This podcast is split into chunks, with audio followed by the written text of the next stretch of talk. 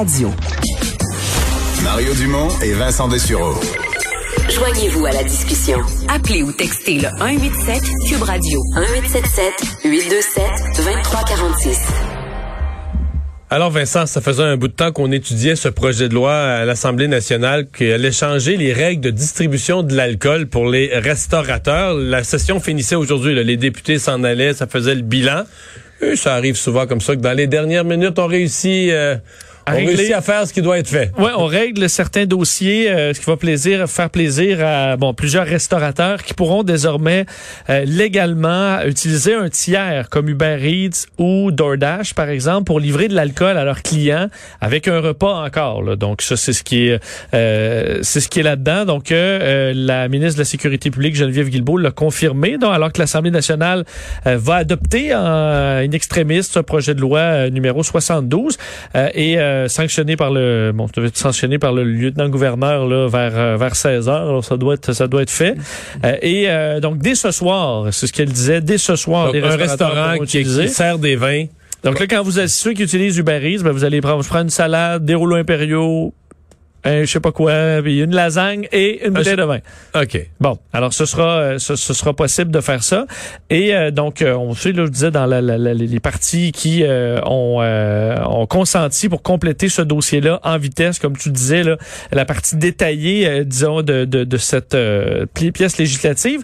Et dans la réouverture des salles à manger en zone rouge. Donc, à ce moment-là, les restaurateurs vont avoir la possibilité de servir de l'alcool à un client majeur sans avoir l'obligation de lui vendre un repas aussi.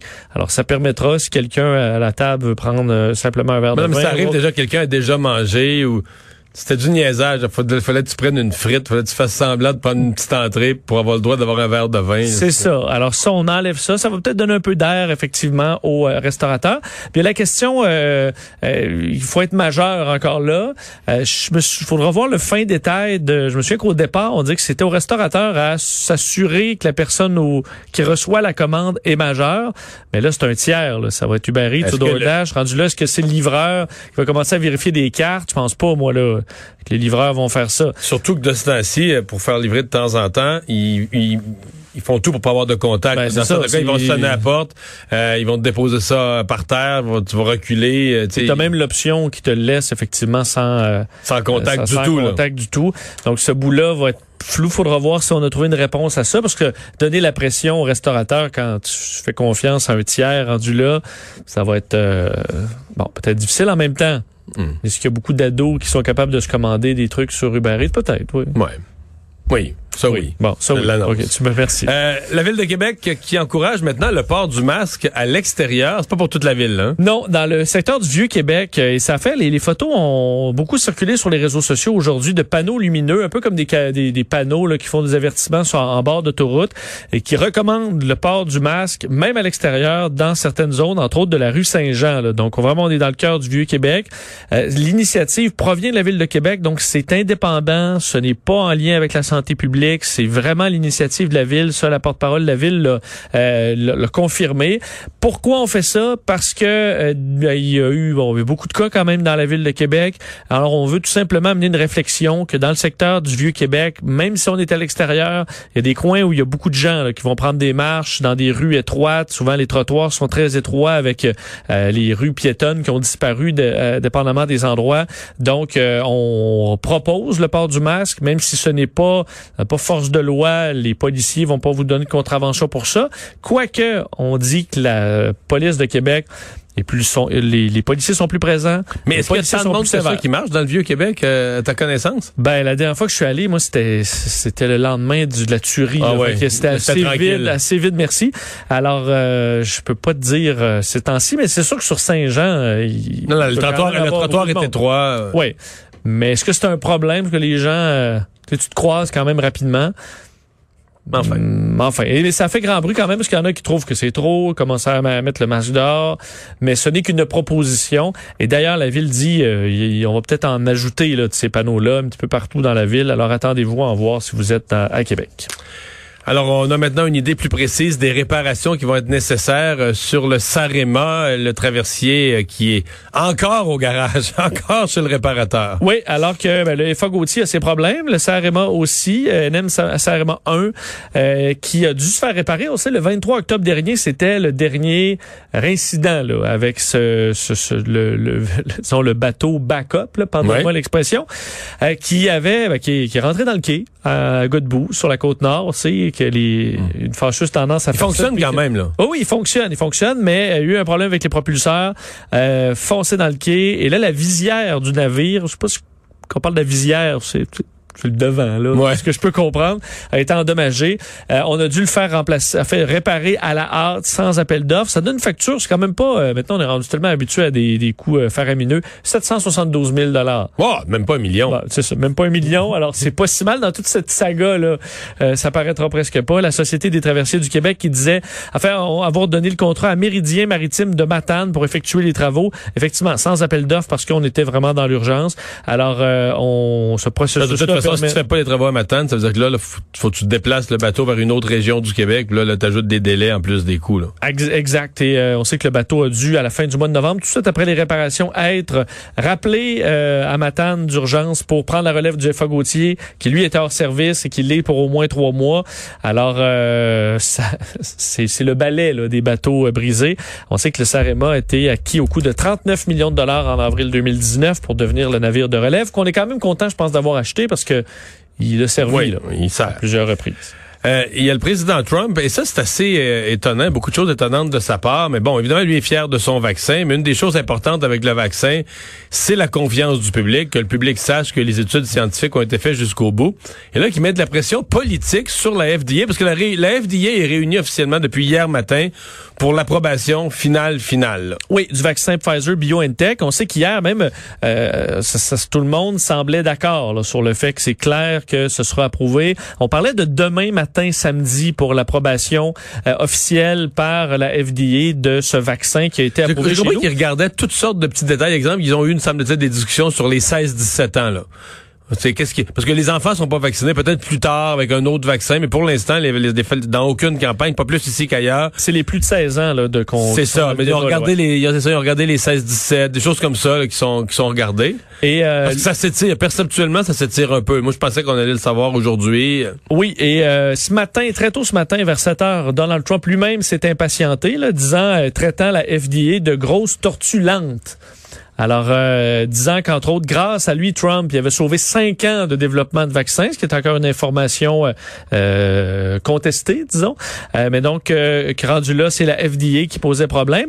Mais l'information qui fait grand bruit, c'est que selon le Washington Post et le New York Times, le chef de cabinet de Donald Trump, Mark Meadows, aurait directement demandé dans les dernières heures à Stephen Hahn, qui est le directeur de la FDA, de d'approuver le vaccin ce soir, sinon de donner sa démission de trouver une, nouvelle, une nouvelle job.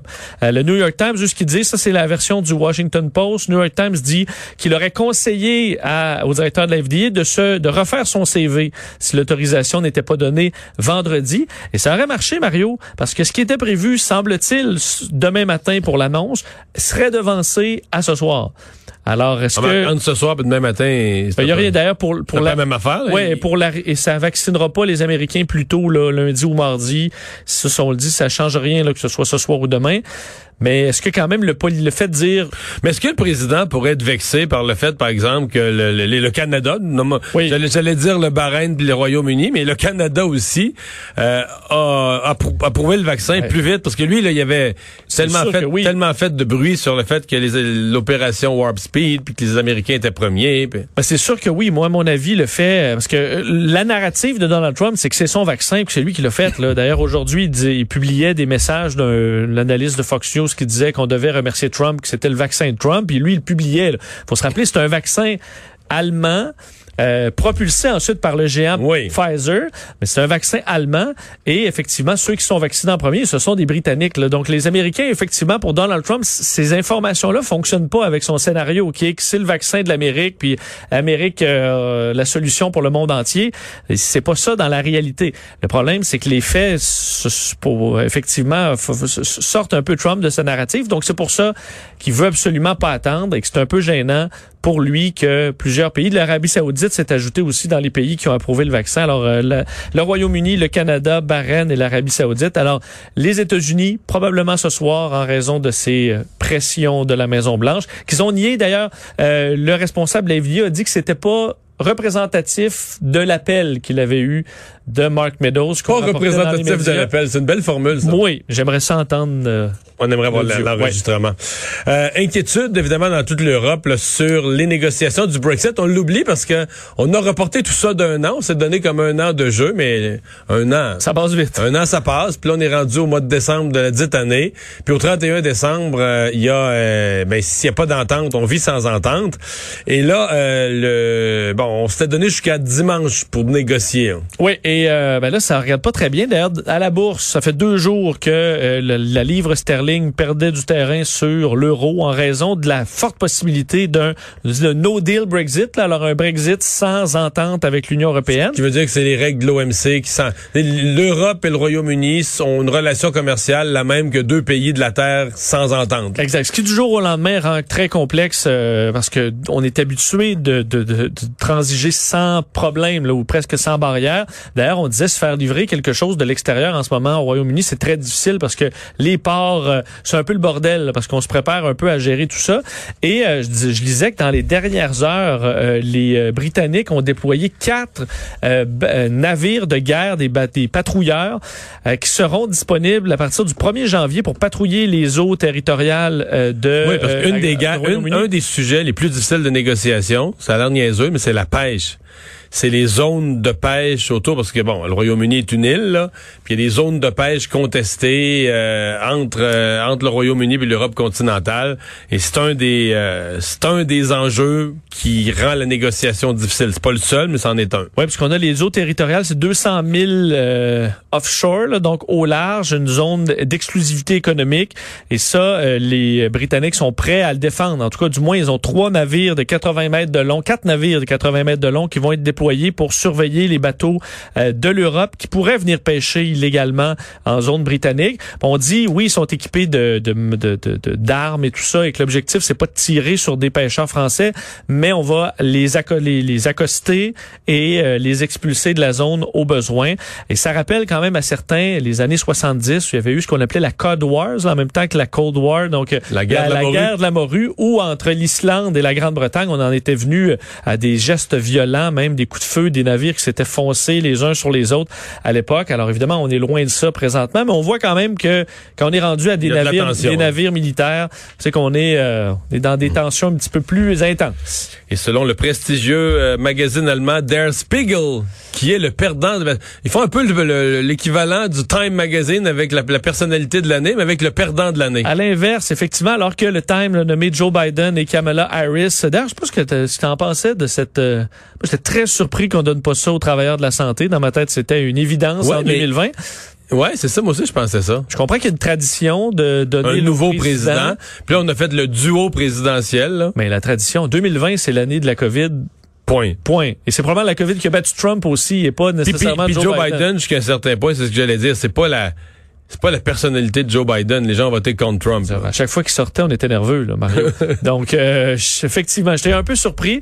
Euh, Peut-être moins surpris de voir que pour euh, Der Spiegel, c'est euh, Donald Trump qui est le loser of the year. Il faut dire, Der Spiegel, c'est pas un, c'est pas ça fait rire. là. C'est un, c'est un, un des magazines les plus euh, respectés d'Europe De contenu, le de magazine. contenu et euh, donc à la fois l'éditorialiste en chef de leur bureau à Washington et leur correspondant à Berlin euh, ont décrit Tr- Trump comme étant un homme qui ne s'est jamais cons- fait qui est concerné par le bien commun, mais par une seule chose, lui-même. Ça dit rien n'est normal euh, sous Donald Trump. Il refuse d'admettre la défaite et plutôt euh, parle bon de fraude électorale massive alors qu'il n'y a absolument aucune preuve pour tout ça. Il dit la fin de Trump est comme le début, sans décence et sans dignité, en se rappelant que tout ça est parti sur euh, le mensonge de la foule présente lors de son investiture. Alors ça se termine encore une fois dans le mensonge, rappelant quand même qu'en Allemagne, il est pas, euh, les Allemands sont pas des grands fans de Donald Trump. On dit à peu près les trois quarts des Allemands ont une opinion très négative du président, tout comme les Français, les Espagnols et les, et, les, et plusieurs autres. Et dans ces sondages de ceux qui sont pas des admirateurs de Donald Trump en Allemagne, je pense que ça inclut Angela Merkel. Eh, ouais, ça, ça c'est clair. Oui. ben, je voudrais, tu sais, des fois, on serait curieux là. C'est curieux d'avoir 15 minutes avec Angela Merkel pour savoir qu'est-ce qu'elle pense. La porte fermée, pas de micro. Ouais, l'ampleur de ce qu'elle pense vraiment, de ce qu'elle a vécu, de tu sais. Après deux verres de vin là. Et puis en plus, elle, on s'entend, c'est une scientifique, elle est carrée, là, tu sais, elle te le dirait ce qu'elle pense Ouais. de Trump. Ben, pour moi, Emmanuel Macron aussi. Euh, aurait moi, ça écorcherait.